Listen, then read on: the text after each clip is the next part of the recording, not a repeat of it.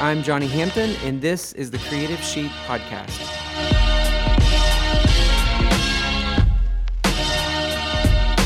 Hello, ladies and gentlemen, and welcome to the Creative Sheep Podcast, the podcast where we talk to people who are good at what they do to inspire leaders to get better. Folks, my name's Jared Hogan. I'm joined with the one and only Roman the Showman Johnson. Ah, yes, that's what they call me. That's my official nickname. Uh, it's a good one if I do say so myself. It's great to be here. Uh, to all the Creative Sheep crew listening, I would like to, to, to thank you for, for taking the time to listen to this podcast. Absolutely. We couldn't do it and wouldn't want to do it without you. It'd be pointless. To It do would it without be. You. But hey, while you're listening, if you haven't yet subscribed, go ahead and hit subscribe. Folks, we've got some amazing interviews coming up for you. Jordan Wiseman is coming back on the or coming on the show. Come on. He's the marketing coordinator for the YouVersion Bible app. Heard of it? Maybe. Uh, Whit George is coming back. Yep. I thought you were going to say his sophomore episode. That's like your go-to when somebody's coming back That's on the, the, show. that's the sophomore episode with Whit George. He was one of our early early guests. Yes, phenomenal interview, and this next one is one for the for the books. Uh, we every young leader needs to listen to this this upcoming interview with Whit. It's incredible. Uh, and, and anyways, folks, this is episode forty two. We've got Johnny Hampton on the show today. Johnny's the owner of Hampton Creative here in Tulsa, Oklahoma. Um, he's talking about thinking like an owner, and whether you're an owner or not, this episode is for you. Yes. Uh, so you're going to need to li- need to stick around, and listen to that. But before we get to our interview with Johnny.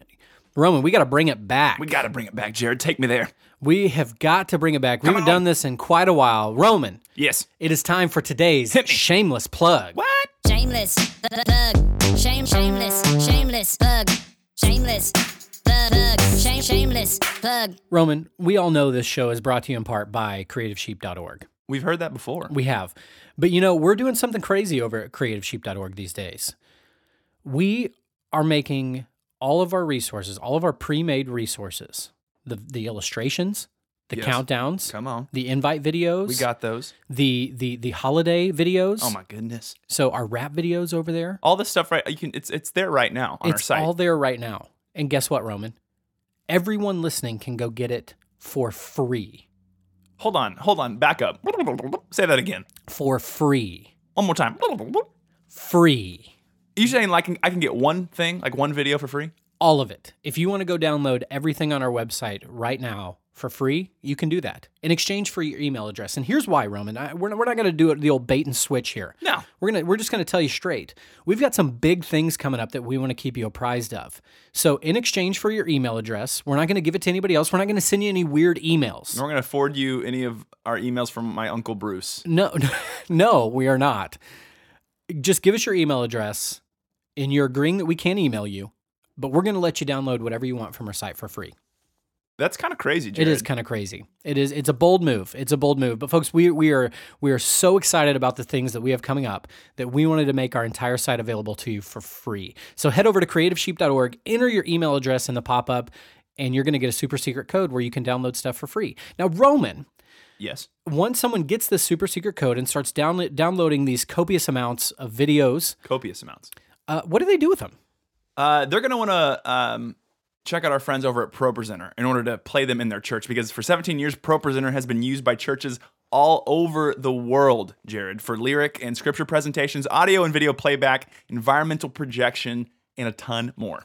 I love ProPresenter. I do too. Seriously, I love ProPresenter. I've used it for years. I've been at Church on the Move for 15 years now, and I don't recall us using anything else. It's the gold standard. Hey, maybe right now you're like you're you're using something like PowerPoint or some other presentation thing like that, and you're just like, I'm frustrated. I can't get the gradient right. it seems like there's always a gradient in PowerPoint. Um, but you want something with a little bit more robust feature set. Go- That's where Pro, ProPresenter comes in. Go to ProPresenter, ProPresenter.com, folks. And, and here's the deal whether you're a big church or a startup church, it will work for you. And I, I can vouch for this. Yes. Uh, Roman, as you know, I'm going to help uh, Adore Church in Boston, Massachusetts. Yeah, you are. Brand new church plant. And guess what? We're using ProPresenter. That doesn't surprise me because ProPresenter is used by over 95% of Outreach Magazine's 100 largest, fastest growing, and most influential churches. It's available on both Mac and Windows, so it's versatile there. So head over to ProPresenter.com and check it out. Folks, that is today's shameless plug. Shame, shameless, thug, shame, shameless, thug. Folks, I'm so excited to bring you this interview today. Uh, one of my friends is joining us on the show today. Uh, I've known Johnny Hampton for years now, and this guy is the, he's just a man of integrity, a man, uh, a respected man in our community. Hampton Creative is just an exploding creative agency, full on ad agency here, based here in Tulsa, Oklahoma. But they're doing big work, folks. Oh, yeah. Make no mistake about it. I mean, we're talking SeaWorld. They're doing work for SeaWorld. Perhaps you've heard of them. Like the like Shamu. The yeah, the SeaWorld. Uh, they do work for QuikTrip, which if you're not in the Tulsa area, uh, Johnny talks about this a little bit in the interview, but QuikTrip is a huge uh, gas station, privately owned gas station, convenience store here in the Tulsa area. Roman, do you go anywhere besides QuikTrip? I refuse to go anywhere besides QuikTrip because anything else is uh, like Rubbish. uh, the dregs of society. Yes. Uh, I don't know. And we'll link to this in the show notes, but uh, there's a book that QuikTrip actually wrote called From Lucky to Smart. And you should check it out because QuikTrip is amazing. Incredible customer service. Wasn't even planning on talking about all this. Anyhow, Johnny's company company is doing work for QuikTrip, and Johnny's company is amazing. Johnny is the freaking man. Yeah, he's uh he's a, an incredible leader. Uh, I've had the pleasure of knowing him for for several years as well. Uh, but I also would say he's the sweetest man in two shoes. He really, really is. And so, folks, I think just without further ado, let's get to our conversation today with Johnny Hampton talking about how to think like an owner. Well, Johnny, thank you so much for joining us on the show today. What a what a privilege it is to be here at the Hampton Creative Headquarters here in beautiful, sunny Tulsa, Oklahoma. Man, thanks for joining us on the show. Absolutely. Thank you. Glad to be here. Yeah, man. It, this one's a this one's a, especially an honor for me because I, I, I get to interview a lot of people, but uh, you're a friend of mine, and and you're somebody that I come to for advice and uh, highly respect when it comes to business. And so this is a huge pl- privilege for me to be here and have a conversation with you. And this is actually based all around a talk you came and did uh, a few weeks ago to uh, the team that I was leading at Church on the Move, our kids and youth team, uh, about thinking like an owner. And so, really, before we jump into the topic of conversation today, uh, how let, us kind of dive in just a little bit and how you got your start. Uh, you own a company called Hampton Creative, obviously named after you. Uh, but like, how how did this all begin? How did you wind up in the creative world that you live in now? Well, I started out with a business degree, and that has definitely given me a good foundation for building a business at the time because I went to school a long time ago, early 90s, before uh, desktop publishing even existed. Uh, I had to kind of learn on my own, but all along I'm sitting here with this this business degree, wondering how that was all going to fit in. And so I did my time working for another agency for almost 10 years before the owner of that agency came to me and said, "Hey, Johnny, we hate to tell you this, but we're going to end our agency side of our business." So I was more or less uh, kicked out of the nest, and really it was either go work for someone else or take all that I'd learned over the last 10 years and build my own business. And so I chose the latter. That's awesome. So when when this all happened, was it a was it kind of a shock to you that it was, or did you kind of know that it was coming uh, since the the changing of the wind there? I didn't know. I thought that uh, that someone would always carry me along the way, and I was I was happy to stay in the nest, and it was all warm and cozy in there, and didn't have a clue what what God had for me in building this business and how much more we'd be able to do in reach and in scope and be able to bless other people. So you didn't necessarily set out to own your own business. I don't come from a family of entrepreneurs at all, so for me it was it was a serious step out of the boat moment for me. Seriously. Yeah. So when you got kicked out of the nest, was it you just you had nothing, or there was something to kind of launch with? How how did that transition take place to get you ultimately where you are now? Well, they were very generous with me and said that, look, we'll give you all of the clients that we have and we will take a cut of that for the first year. So I was set up very well. Yeah. So at that time though, was it was it more design work only, or was were you full force agency right out the gate? We were a design agency. We started out just pure design because Yeah. that's where, where I had had most of my experience. So we definitely had to exper- had to, to really expand our product lines pretty quickly uh, as as clients demanded. We grew with them. Yeah. Man, that's incredible. And so to be kicked out of the nest with somewhat of a safety net, I guess, if you will, you're going out go- going out with with some clientele there, starting as design, and now that was the start of Hampton Creative right then. yes? Correct. Okay. And that was how long ago? Fourteen years. 14 years. So that was 2002, 2002. Um, when when you got kicked out of the nest. Uh, fast forward to today, a lot has happened over the past 14 years. A lot has happened. You've had two kids. Um, your marriage has grown a ton. You're an amazing, amazing dude, and some stuff you're doing at the church. Uh, we'll talk about that here in a minute. But specifically with Hampton Creative, you're a full blown agency now. Correct. You guys do everything, not Right. just design work. Right. Did that all happen kind of at once? Did you wake up one day and just, Crystal, your wife, I've got this brilliant idea, and we're going to start doing everything uh, from from video to to podcasting to everything that you can imagine? Or walk us through how how you got to being kicked out of the nest with those clients to where Hampton Creative is today. I find that God has always led me, as Scripture says, uh, the steps of the righteous are ordered, and so it wasn't like there was ever a true moment of a leap of faith. It was always being prepared little by little along the way. And so for us as an agency, we um, we started out a design a design firm, but as clients said, "Hey, you've done so well in this area. What if you did this?" And so I noticed along the way that God had people sitting alongside me. Um, ready to come along and work work work alongside us. So there were always people waiting in the wings that I found find that God would give me these relationships with people uh, that had expertise in areas that I didn't. So there'd be discussions along the way. Maybe we'd give them a contract job here or there. But when it came down to the client saying, "Hey, I really need this service," we found ways. The work always helped hire the people. So we would you typically hire by contract. Yeah. But when the work got too much that it made more sense for the person to come on staff with us, that's that's where we made that transition. So we added service lines based on client need, which is really really the true heart of our agency is to serve our clients. When the clients uh, said we need this, we said okay, let's see if we can service that, and who who do we know that, that is really good in that field that can help um, provide that service that we didn't have at the moment. So, uh, kind of along this journey, I've heard you talk about this before, and I think this is a brilliant approach to hiring people.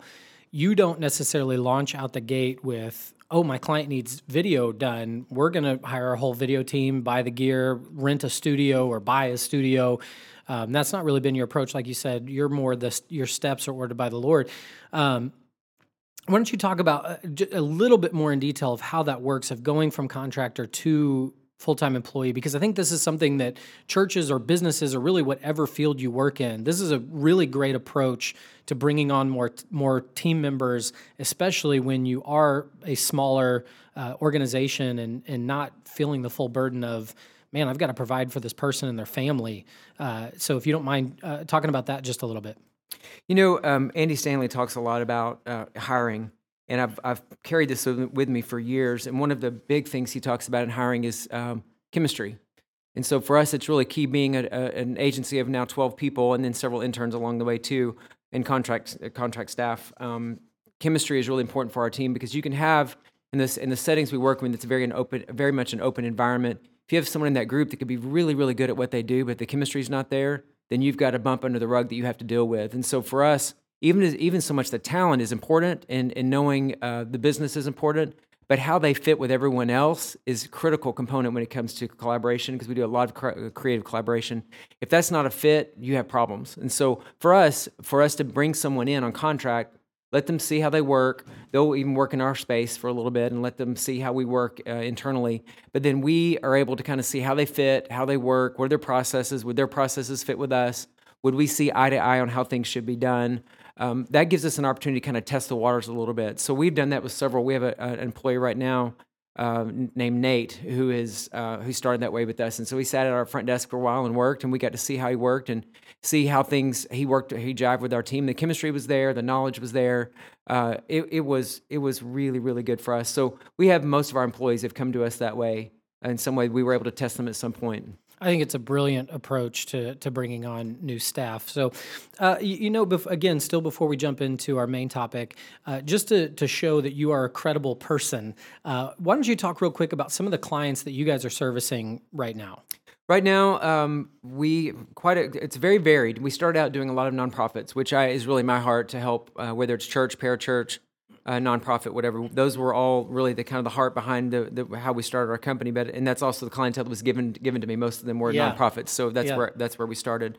But over time, uh, we found ourselves out of good relationships, working with organizations like QuikTrip, uh, SeaWorld, SeaWorld Corporate, uh, Food for the Hungry, Rustic Cuff locally, which has done incredibly well.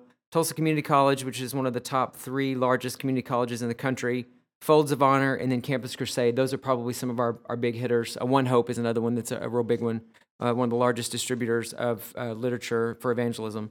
Uh, so all of these, you know, you learn something from all of these, and they all have built us into what we are. We've also found that no job at the time we thought was a large job, suddenly they become a lot smaller because you're applying the same principles to all of them, whether large or small, and how you reach their audience. Yeah.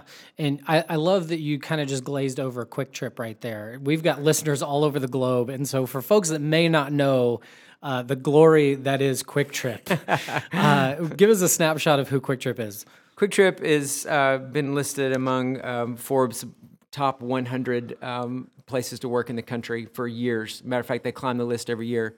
They're also um, I don't know what the most recent numbers are, but they are in the B billion uh, in in revenue every year, and so they are a um, mostly South and East region. Uh, a gas station, more or less, but with a lot more offerings than just gas. They Oh, are yeah. the, the Willy Wonka of everything drinks inside Yes. uh, with snacks and all kinds of other uh, hot dogs and things like that. So a very large, uh, they're still privately held. They are privately held, Just yes. a, a massive organization, incredible company. Um, so, so I, I say all of that to let you brag on yourself for just a second, but also just to show like you know what you're talking about with with what we're going to be talking about today. And today, the main topic here is thinking like an owner.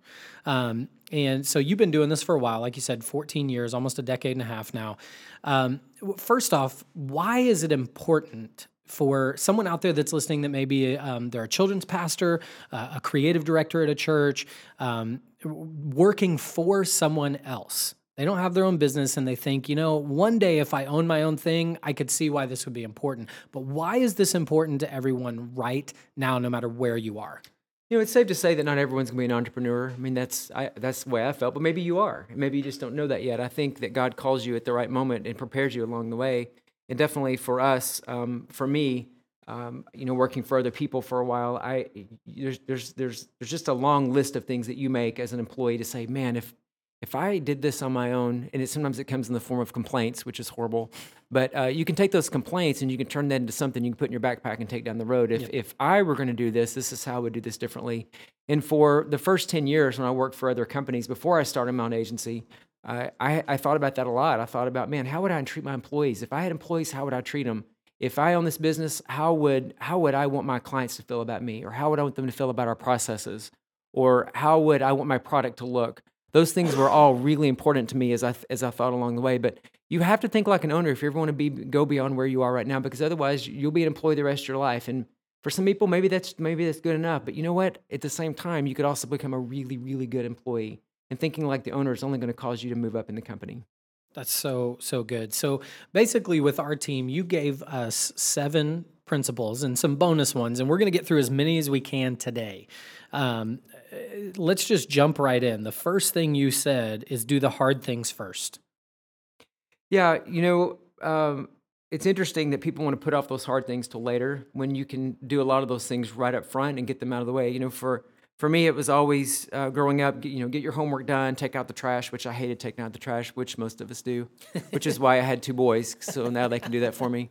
I told them the other day I will never take out the trash again until they had football practice, and then I was back on trash duty. But it happens. It happens.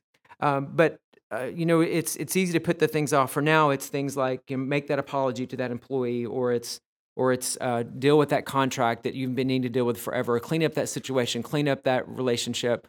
Those are things that are just not fun. But if you'll do those things first, it will set you up for success. I remember very clearly um, uh, Joe McGee, who's a, a close friend of ours and also a client, uh, his wife, who's obviously a strong uh, player in their marriage, obviously, uh, having as many kids as they have and grow, have, having raised such great kids. But one of the daughters came and said once uh, to uh, Denise, the mom said, "You know, I've been really frustrated because she'd been complaining about this situation." And the mom said, Denise said said to her, she said, "Sarah," she said, "You, you, how how, how long have you prayed over this? Have you fasted? Have you prayed over this?" And she said, "How long? Well, a day, one day, you know, a day." She's like, "You, you don't come back to me and complain until you've at least prayed over this for at least two weeks." and then we'll see we'll see what kind of response you have. So again, that's a hard thing. You know, it's a hard thing to do, and I think sometimes God has a hard time blessing us because we we're so ADD about our prayer requests. One day we ask this and we move on to something else. Oh, look, something shiny over here. So God didn't have time to answer the prayer request that I asked of Him because I've already moved on to something else. And so if, it, if things are really important to us, we'll do those hard things first. We'll pray and we'll ask God for, for his answers and his best in those. Especially especially for all the type A entrepreneurial the the leaders the driven folks out there. Right. oftentimes our approach is I'm just I'm just going to grab by, grab the bull by the horns and make something happen here. So I couldn't agree with you more that the prayer aspect of that can be very difficult. And even here on a uh, a, a Christian podcast uh, the the thought of prayer being a hard thing might sound a bit sacrilegious but for all you driven folks out there certainly you can identify with what Johnny is talking about because I know I can. Uh, next thing here, and I love this actually. I, I, didn't expect this to be the second thing that you gave us, but was do the easy things too. God puts a lot of relationships in our lives of people who help us get down the road. And sometimes those people I've found, I've learned this from so many people. Jared, I've learned this from you about uh, about finding someone that is an expert in your field. Go ask them to lunch, ask them dinner, have coffee with them. God puts those people all around us. That's an easy. That's that's that's low hanging fruit. Who is better at your industry at doing what you do than you are? Go go meet with them. Ask them questions. Uh, where's an area you want to get stronger in? Talk to someone that's stronger in that area. Um, there are so many people out there that uh, that are better better at the things that I'm doing that could really help me out a lot. You know, one of the things uh, too is I noticed when I was in college, um, I had a hard time sometimes with my schoolwork, and so I found early on that if I would just show up for class, I would get bonus points. So I would get all those that I could get. I was like, you know, at least I can do. I can come to class every day. I can do that. And so it always helped my grade. You know, doing that's just something that's just along the way to pick it up. It kind of reminds me of playing playing um, a little bit of Atari when I was kid a kid and playing Ms. Pac-Man. Uh, you'd always want to pick up those cherries. You get an extra 250 here, an extra 500 there, and so it's kind of like I envision life like that. Sometimes is there stuff all over the place hanging out. You just didn't grab it, or maybe everyone didn't know that those would be that helpful. So for me, I look for those things that are that are easy. Pick that up. Take that on down the road with you. It's important. Absolutely. I mean, it's scriptural. The Bible says that if you're faithful with a little, God will make you ruler over much. So why overlook that stuff? Such a big deal. Such a big deal.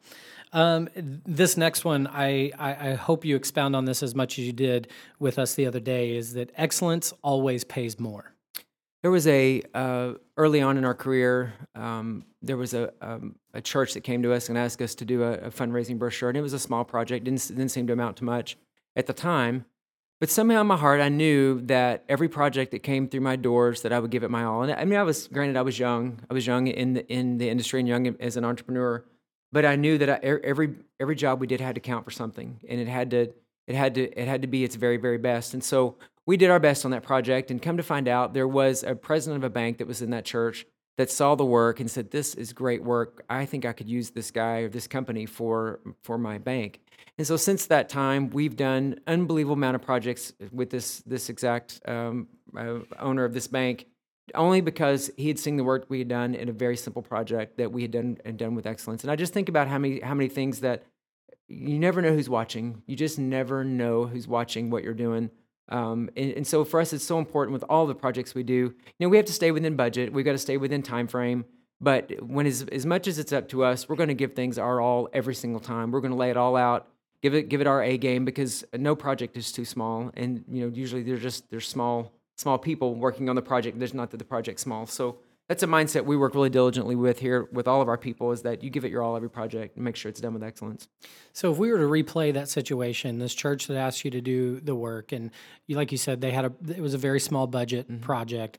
Um, it can be easy in those those moments, especially when it's 10, 11 o'clock at night and you're still working on that project, to think ah, I'm just gonna I'm just gonna shove it out the door. I mean, really, who cares? It's I, the budget was hardly there. I took this on as a sign of goodwill or whatever. Um, what do you think would have happened had that been your mentality and pushed that brochure out the door? Well, it's more of the same, and we see that a lot. We see that with people we compete against sometimes. Is that it's more of the same. Someone didn't take the time, and you know, I have I have uh, some of my employees that come to me regularly, put a product project under my face, show it to me, and I'll say it's not good enough. You know, we can do better. Um, but if that had been the case, and we hadn't given it all, you know, we would have lost a very great relationship. And I think that's the end of it. That's what it comes down to: is you don't want to lose relationships. You just relationships are our currency. They really Yeah. are. I'm glad you said that. That's this is something you and I had lunch one day, actually at La Madeleine of all places. We were sitting there, and you you made this comment to me. I don't know. I've, I don't think I'd ever heard it before, but that relationships are the currency of life.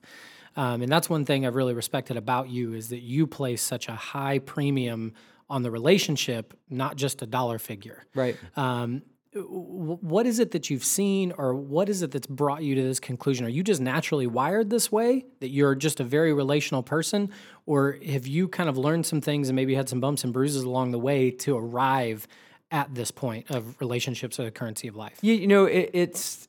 I always say this to my employees too that, that projects come and go, but people are forever. And for me, I, I I would rather lose money on a project than lose a relationship. And there was a there was a time when um, a different client we had um, missed a, a an opportunity to look at a job on press, and it was printing, and it was wasn't a large job, but it was it was significant enough in money early on in my career that it was frustrating in that the project didn't go the way we wanted.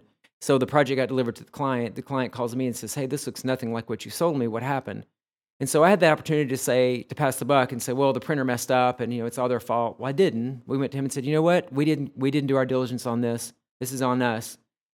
And so the the owner of that organization broke down crying, and I thought, "Oh gosh, I have made him really mad. What's going to happen next?" You know. And he said, "You know, you're the first guy who's come in here today and come in in a long time that's actually told me the truth." Wow. And so for me, I realized at that moment that it was worth more. You know, a good name is rather to be cho- chosen than riches. And at that moment, I realized that losing a couple thousand dollars was uh, not that big of a deal than losing that relationship. And that's a relationship that's gone on now for 14 years. and I'm sure in turn, by keeping that relationship, has actually paid dividends Absolutely. in the long run. He's, he's retold that story I don't know how many times. Like I, people come to me and tell me that story now From hearing from, it from hearing him. him. from hearing it from him. Oh my gosh, Johnny, that's So- incredible. So great story. That's awesome. I love that.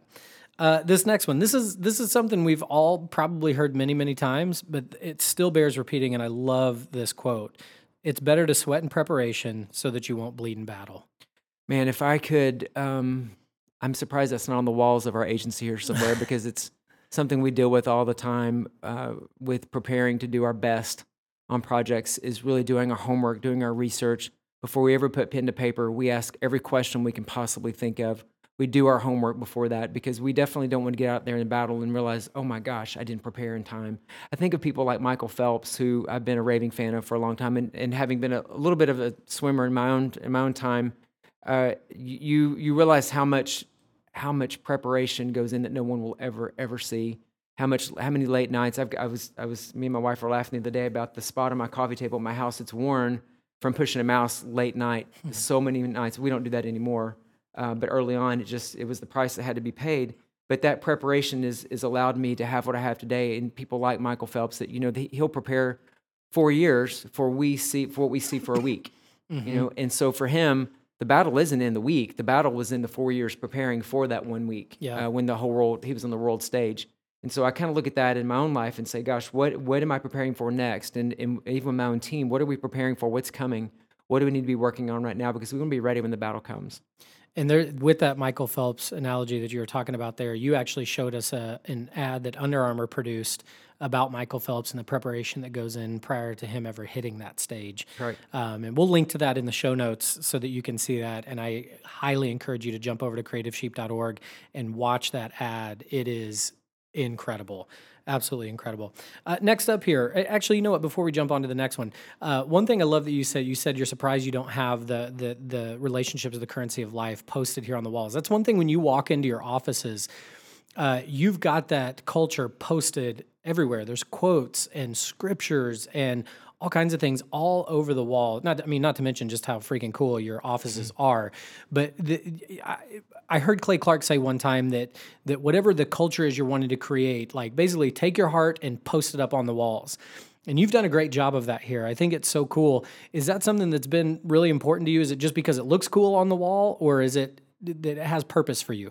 we want to live by principle and you know even when even when me and my wife built our house we built a house uh, several years ago and we wrote scriptures on the two by fours inside the walls of the house Wow. so whether that was related to hospitality in our living room or whether it was related to um, uh, food in our in our house and how we wanted things to taste good and taste and see the Lord is good, we wrote all those on the inside because we felt like that.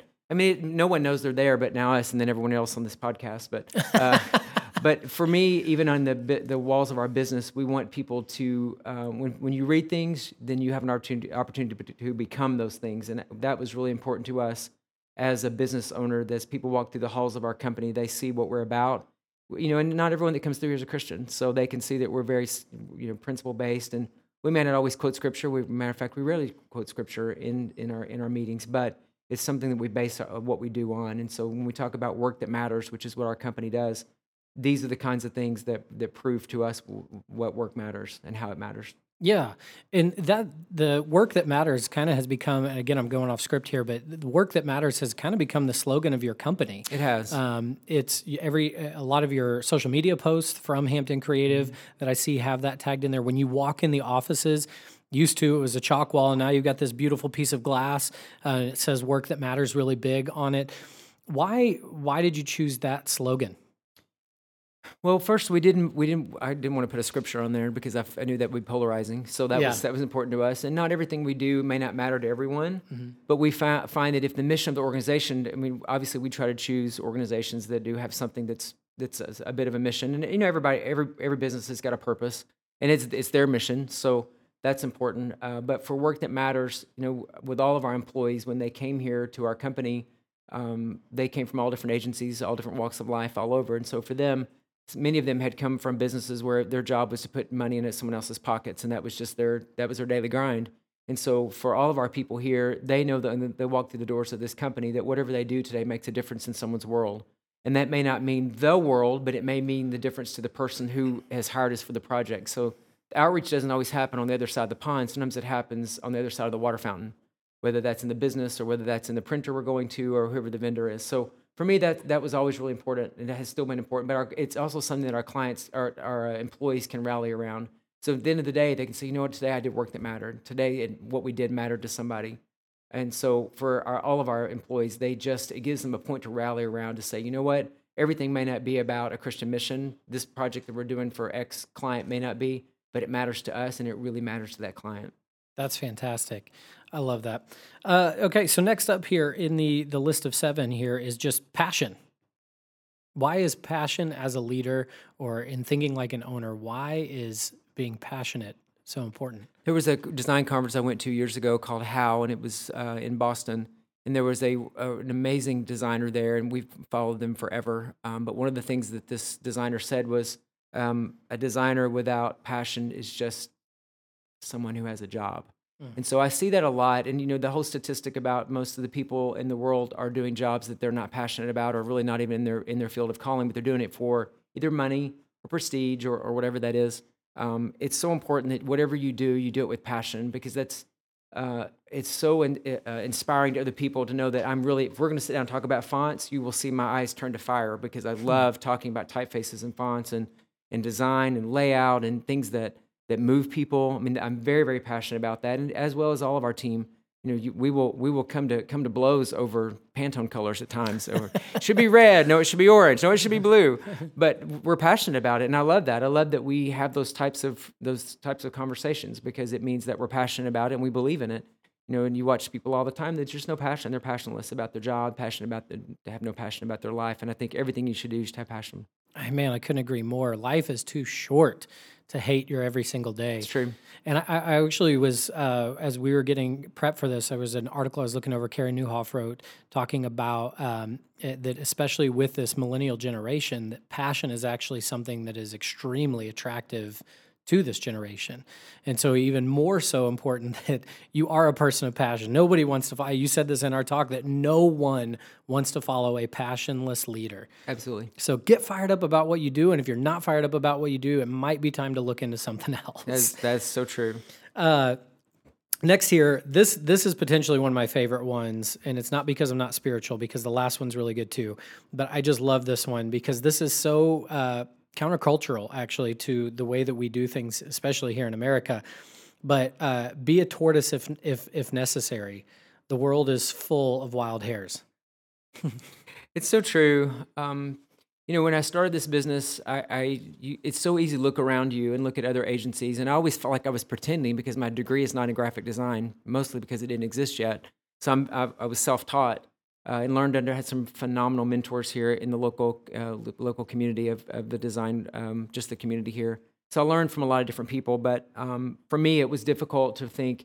Gosh, I feel like I'm I'm starting out really slow. I'm starting out it's not it's going to take me forever to get to where I want to get to. And I didn't necessarily want to grow some big agency. It never was my goal. You know, bigger wasn't ever really my goal. I wanted to be better, and I wanted to be great, and I wanted to service a lot of people well.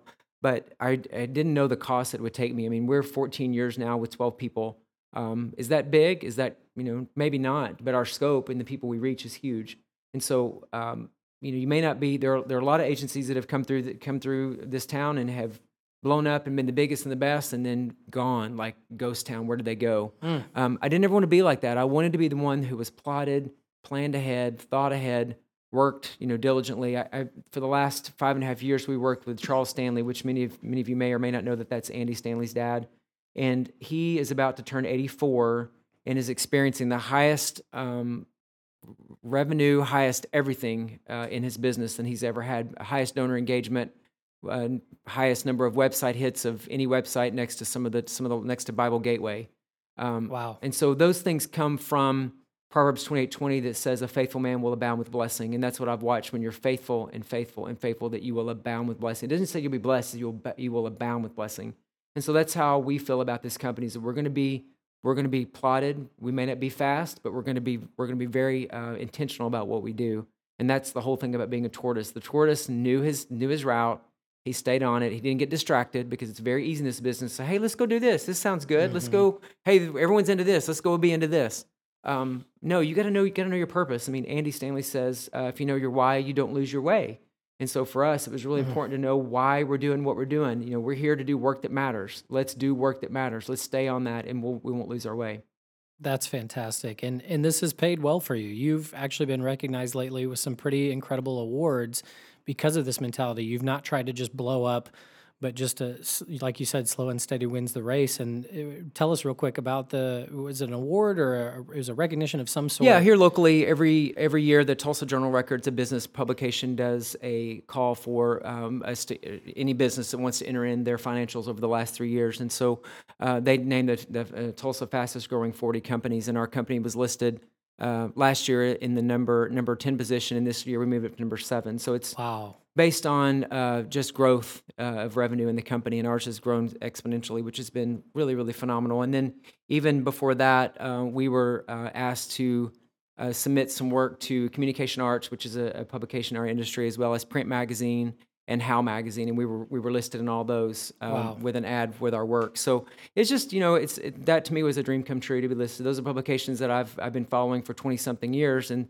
you know, again pretending you know that like I'm an agency. Man, wouldn't it be cool to get in this? And then one day the call came, hey, we're gonna we're gonna run your ad for for the stuff you've done in all of those publications. So it was just it was just a dream come true for us. But again, it was those it was a it was a tortoise and hare moment for me to say, man, it pays it pays to do what you say you would do for the price you said you would do it for and the time you said you would do it because it's very very rare. Yes.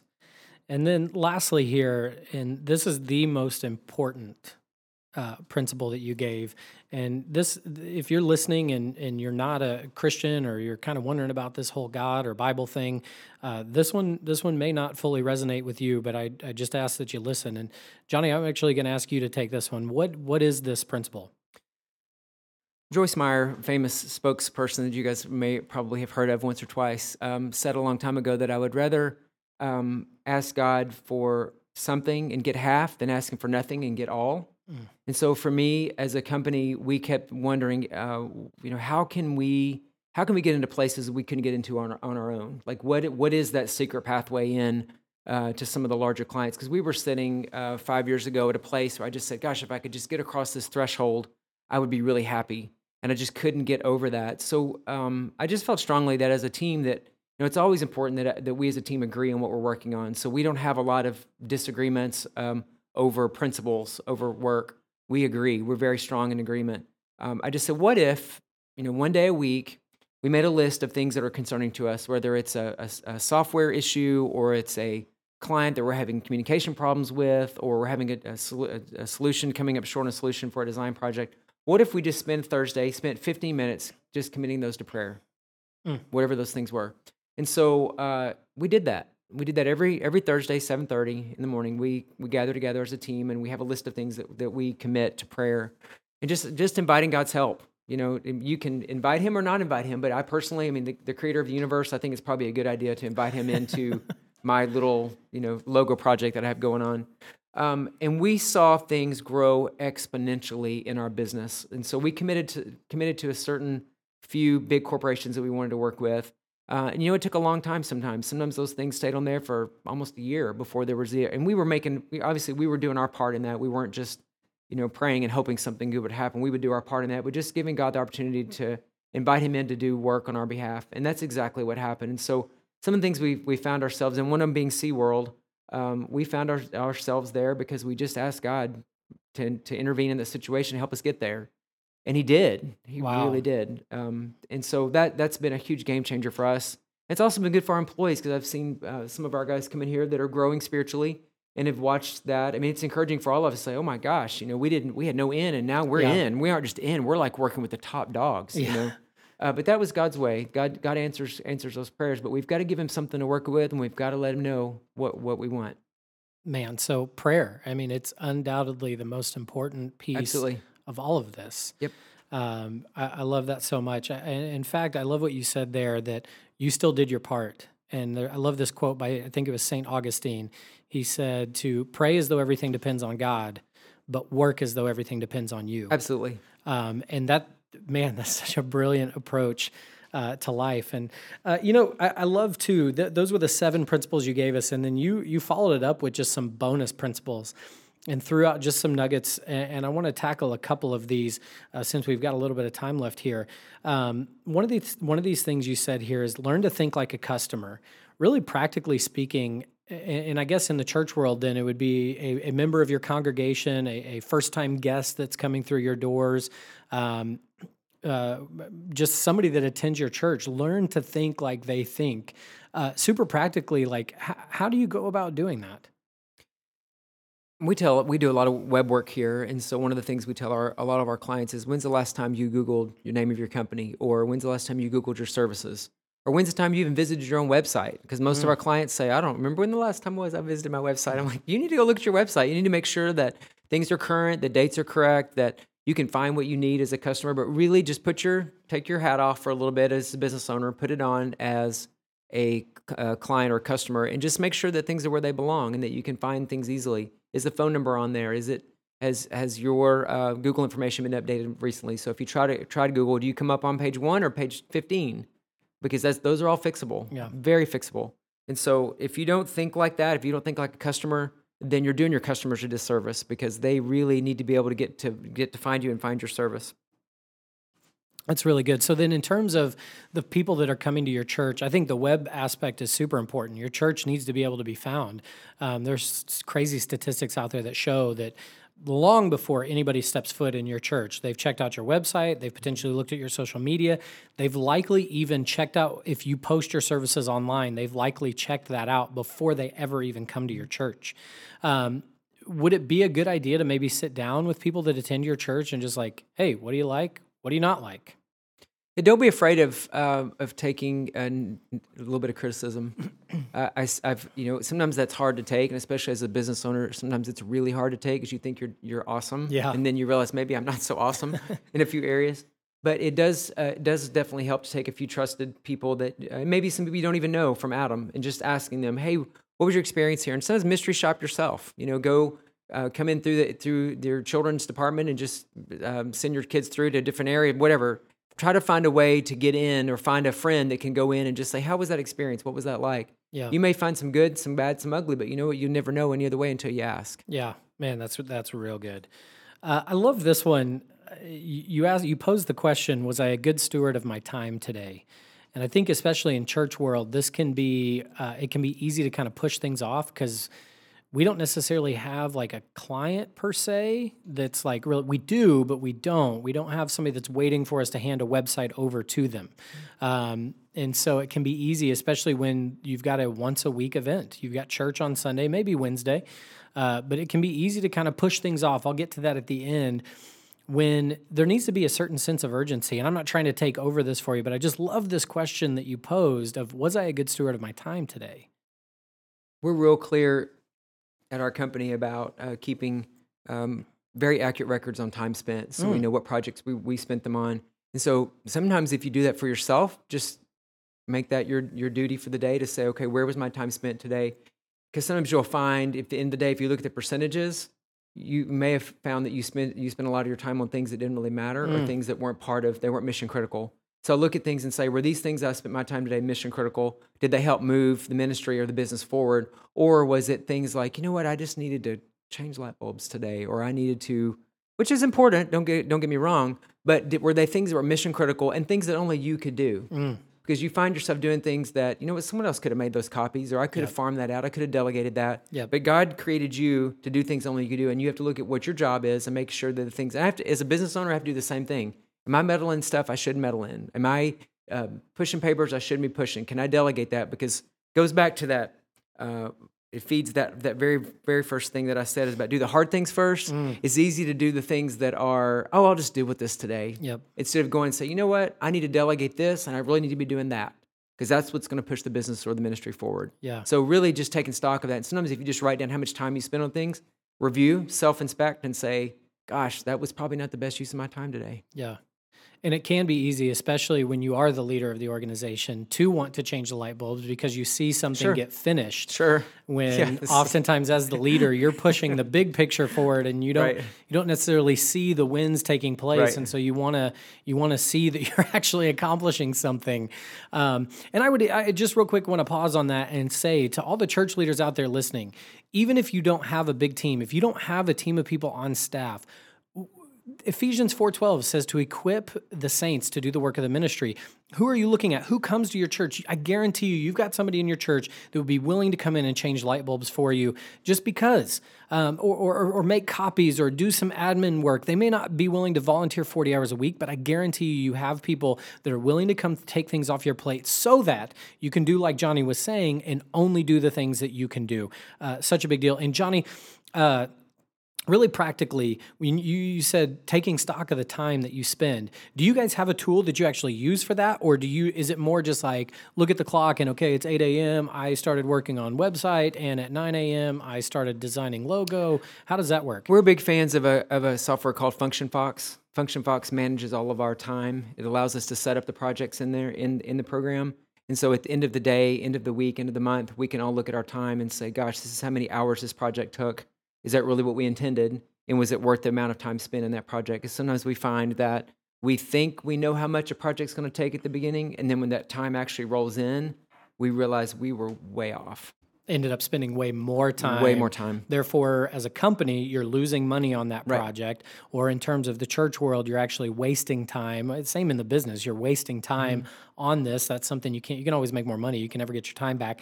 Um, so with that, I can I can already hear some people out there, especially the super driven folks, of I don't want to take the time to track my time. Um, but when you guys implemented this, have you been doing this the whole 14 years? We haven't. We started it um, about two years ago, actually. We, Okay. ha- we were keeping track on paper, which Okay. we found it was a disaster. so we had been doing that all along. Yeah. Um, because people would wait to the very last day of the week and then start writing down time. And so this allows it to stay it stays on your desktop all the time. So you can just you can track it as you go. So as you come in and out of projects, you can just log in and out. Uh, but it's been it's been critical for us. I mean, for us, it's all about ROI, and with our clients, especially clients that, that pay us an X amount every month to work for them Yep. that we're again keeping accountable to our time and making sure that we're uh, making the most of the money that they they give to us. And, and you know, I would even challenge that in the church world, it is so important to look at the ROI. That is something that I don't think gets talked about enough in the church world because you can get to the end of the week, think you've accomplished a lot, and then you look back, and if you had actually tracked your time, you realize that you spent five hours changing light bulbs when you could have maybe spent two hours changing light bulbs mm-hmm. and put three hours into the message for the weekend, which was much more important than changing the light bulbs. Like Johnie said, the light bulbs are important, but is that something that only you can do? Right. And so I think in the church world, we don't think so much in terms of ROI or the bottom line. And It's very, very important, or there may be a handful of people that think about that, but not in the grand scheme of things. I'm so glad you brought that up. That's really, really good. Um, you know, I want to shift gears here real quick. We've got just a couple minutes left, and I want to talk for just a second that uh, you attend Church on the Move here in Tulsa, Oklahoma- Oklahoma. That's where you and I met. Um, and uh, you actually started something at the church as a volunteer that has seen a tremendous amount of success. Uh, it's the the Church on the Move Men's Breakfast. Tell us a little bit about this, why you started it, um, how it works, and and that kind of thing. We just started a new ministry at Church on the Move several years ago, almost two exact ex- to be exact, called Sections. And basically, um, we, me and my wife were leaders of a section of the church. And so basically, you're responsible for pastoring. For us, it was 142 chairs that as people come through each Sunday, we were we were responsible for making sure that the people in that section felt invited. They felt just any felt need. If it was I have I'm having a baby or I've had someone die in my family, we were responsible for that uh, for helping them get get what they needed. But for me, I saw an opportunity uh, for men to come together at this breakfast. It was more just an opportunity just to have fellowship with these guys, and we wanted to keep it simple, low commitment, once a month. But I just had a real heart for these guys. You know, some of them. Um, you know they, they weren't in a small group or they weren't they weren't committed to volunteer just just yet but it was just enough for them to stick their toe in the water and find out do i like these people do i like what this church says off the record not because we heard it from the pulpit but from just normal everyday people and i found found in a church our size and i think really any church you've got people with wisdom all over the place. I mean, there are people that just no one's ever asked them to to share it. Mm-hmm. And so I found in this in these in this setting, this Friday morning, once a month setting from 6:45 to 7:45 sharp, uh, we we have about a 30 minute message from someone who is a a business leader or someone who who has a ministry experience or someone who just um, has lived lived life a long time and has a lot to share. And so I'm I'm shocked at how how this thing has grown over the last 19 months and watched uh, people grow. And we, you know, we come out with our goal is always like three nuggets. Just come away with three nuggets of something, and I can I can look back to each of those speakers and I can tell you what each one spoke on. Mm. You know, and so to get 18 times three, whatever that is, uh, nuggets that I have stored away in my heart is so good because it didn't it did not all come all at one time. It came a little by little, little by little, and and it's grown and it's grown out of part of my thing of going back to relationships really matter to me and uh, we've we've helped guys build relationships along the way and get into those small groups to kind of move up the chain in uh, the church to be able to do more things. Yeah. And so with this though uh, rewind 19 months your very first men's breakfast you did how many guys showed up? I had um, 18. 18 guys showed up. Okay, now fast forward to the last minute. You've got one coming up this Friday. This Friday, right. Um, but the one prior, how many guys were there? We had 137, I think. 137. This has never been pushed from the stage at never. Church on the Move. Um, this has never been announced. This has never been in a video. This has never anything. This has been total grassroots efforts um, led by a volunteer. The Church on the Move staff, I know you keep them apprised of what's going right. on, but they are not involved in any of this, maybe other than opening a building for you to be able to host it there. Mm-hmm. That's it. Um, and this is led by a volunteer. I mean, we talked about this just a moment ago. Ephesians four twelve, equipping the saints. Johnie, this was your idea, and you came to them and said, "Hey, I want to do this," and they were just like, "All right, do it." And so you've done it since then. And, and I want to kind of talk some brass tacks with this. This is not a free event that you do. You charge for this every single month. Um, was it like 10 bucks? 10 bucks. 10 yep. bucks a head. Um, covers breakfast. Um, and uh, and we'll link to the uh, you've got a podcast for it now where mm-hmm. it we we we share the the talks that these guys do and this has been a phenomenal I've been to several of these um, it's just been a really cool event and just real quick any any words of encouragement or um, uh, stories you might share of maybe some success stories from this men's breakfast? Because this is obviously an opportunity somebody that maybe wouldn't come to church. Uh, this could be a kind of a gateway for them to to step into the church. Oh, you know probably what i want to speak to is more people who um, sit in the seat every sunday people like me who had sat there. I mean we've been at, at church on the move for 26 years um, and I sat in the seat every Sunday and I volunteered for things here and there. But it was it was when we started opening things up uh, to to really asking God, God, what would you have me do? What is there something that I that only that only I can do? Um, and not that someone else couldn't have done the exact same thing that I did. It's just that I had a pa- had a passion for it, and yeah. I, was, I felt really strongly about it. But there's something that God asks all of us to do. You know, outside of maybe we can all volunteer. We can, you know, of course, I do that. I do all those things. But is there something uniquely that God's called you to do that will reach people that only you can reach. Mm-hmm. And I feel like that's exactly what he asked me to do in this. And so what we've seen is is people that have come through and we watched I watched people that would sit next to me in church that are now involved. It came it came to my first breakfast mm. and now they're volunteering at different areas. They're in small groups. They're involved all over the church. But the the catalyst was, you know what, just come to breakfast. Come to breakfast yeah. on a Friday morning. It's 1 hour, low commitment. Nobody wants that hour anyway. You know, so it's it's a free hour for you anyway. You're going to either be sleeping in or you're going to be driving somewhere. So just drive by, have breakfast, then go on to work. Um, but God is calling us all to do something, something more than what we're doing, and it means maybe stepping out of the boat a little bit, maybe doing things untraditionally. Because believe me, it's a lot of work. Those, get, you know, you know, all the organization, the structure. Yeah. And we do have a great team of people that help with this. But at the end of the day, it, it is it is my passion that drives this, and it will continue to drive it uh, to do more and to reach more people. But I like that grassroots nature of it. And I think one of the things that our pastor said, he says, I love that I was invited to an event in my own church to speak at an event that our church didn't put on. And so obviously there's a lot of trust there, and I'm so thankful for the people of church and movement. You know, when you've been there a long time, there's a lot of trust that comes with that. But there are opportunities for all of us to do something more than what we're doing right now. Yes. Um, and Johnie, what I love about that is that y- you literally applied all of what we've just been talking about right here in this men's breakfast. True. In that you saw a need, could have chosen to do nothing about it, but instead you put all this into action and you started it. And I know it's made a difference in me. So thank you for doing this. It's a big deal. And I know it's making a difference in a lot of guys in our church. Um, Johnie, as we wrap up here, um, just any closing thoughts for the folks out there listening on just words of encouragement, um, attaboys, you can do it, whatever you got for us. I think mine is um, is being it goes back to the tortoise and the hare. You know, I always thought that you know it would be a rocket, that my life would be a rocket, and you know what you find that sometimes the rocket is a lot slower than you think. But it's just because it takes a little longer to get to the moon or to Mars doesn't mean you're not headed there. Yeah.